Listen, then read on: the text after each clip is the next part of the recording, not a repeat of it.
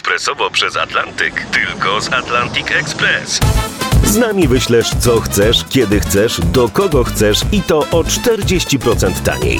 W Atlantic Express wysyłamy wszystko, co chcesz. 1 800 775 7363. Mienie przesiedleńcze, kontenery, paczki do Europy. Atlantic Express to 30 lat doświadczenia i o 40% niższe ceny na wysyłki kontenerów, samochodów i paczek. Ekspresowo przez Atlantyk tylko z Atlantic Express. W poprzednim Odeonie opowiadałem o początkach kariery jednej z największych aktorek i gwiazd brytyjskiego teatru i filmu, Lady Vivian Lee, oraz o jednym z najbardziej bulwersujących romansów jej i Sir Lawrence'a Oliviera. Skończyłem na tym, że Vivian Lee zagrała główną rolę w bestsellerze wszechczasów, jakim jest Przeminęło z wiatrem. Wcieliła się w postać Scarlett O'Hara, którą tak charakteryzowano. Słodka, zielonooka szatynka, wdzięczna i zalotna, twarda jak stal, wulgarna, prymitywna i niewiarygodnie dzielna. Taka kobieta wszystko przetrwa, wszystko wytrzyma. Wygra, przegra i jedno, i drugie. Ona zaś dodawała: W przeciwieństwie do Scarlett mam poczucie humoru, ale nie mam jej odwagi, jak ja bym chciała mieć taką odwagę. Te cechy granej przez nią postaci odpowiadały w dużym stopniu osobistym cechom i odczuciom Vivien Lee. Dlatego tak wspaniale pasowała do tej roli i dlatego tak cudownie ją zagrała. Życie i działanie Vivien Lee znaczyły nieokiełznana ambicja, bezwzględne dążenie do celu oraz wielka miłość, wielka namiętność, które przyczyniły się do jej bolesnej tragedii. Najpierw doprowadziła zarówno do swojego, jak i Lorenza Oliviera rozwodu. Rok 1940 był rokiem jej triumfu. Okrzyknięta została, po Przeminęło z wiatrem, najlepszą aktorką świata. Otrzymała za tę rolę Oscara i prestiżową Nagrodę Krytyków Nowojorskich. Co więcej, w tym samym roku odbył się ślub stulecia jej z Lorencem Olivierem, jednym z największych aktorów i twórców teatralnych i filmowych. Wydawali się parą wzorcową, niezwykłą, do granic możliwości szczęśliwą. Mówiło się o nich Oliwierowie. Tego zaszczytu nie dostąpiła żadna filmowa para. Wielkie osobowości, wielkie talenty połączone wielkim uczuciem.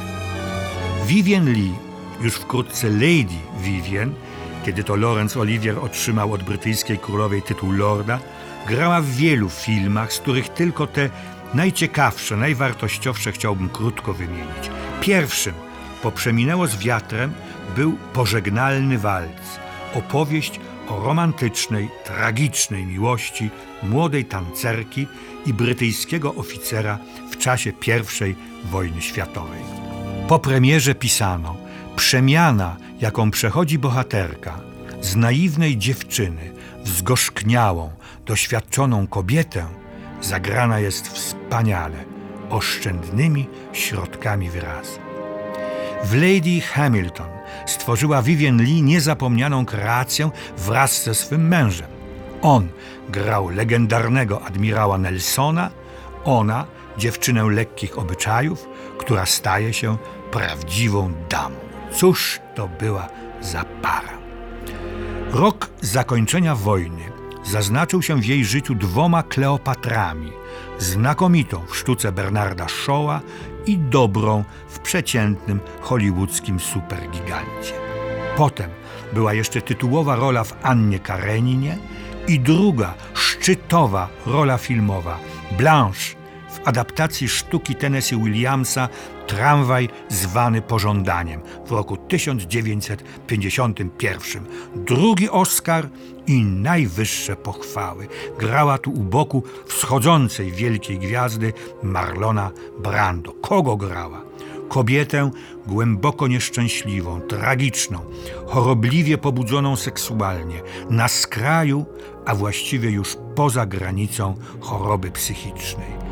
O swej bohaterce Vivien Lee mówiła: Rozumiem ją doskonale, ale odtwarzając jej losy, popadam coraz głębiej w swoje szaleństwo. I tak było w istocie.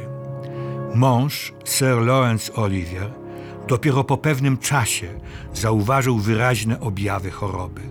Początkowo sądził, że intensywna praca filmowa i teatralna odwróci ten tragiczny bieg. Stało się inaczej. Już nie mógł ukrywać jej gwałtownych ataków depresji, zdarzały się bowiem i w miejscach publicznych. Ich życie stało się piekłem. Oliwier tego nie wytrzymał. Rozwiódł się i powtórnie ożenił. Z aktorką John Plowright mieli normalny dom, dzieci, spokojne życie. Ale Oliwier nie mógł zapomnieć Vivien. Ona nie mogła pogodzić się z samotnością.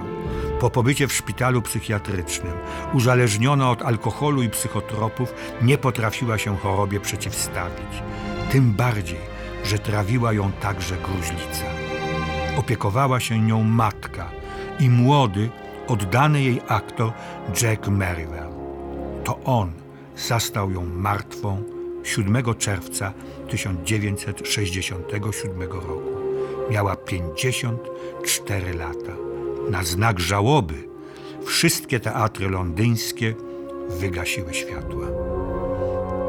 Lady Vivian Lee była kobietą piękną, wrażliwą, niezależną, trudną, niedopasowaną do warunków, w jakich przyszło jej żyć.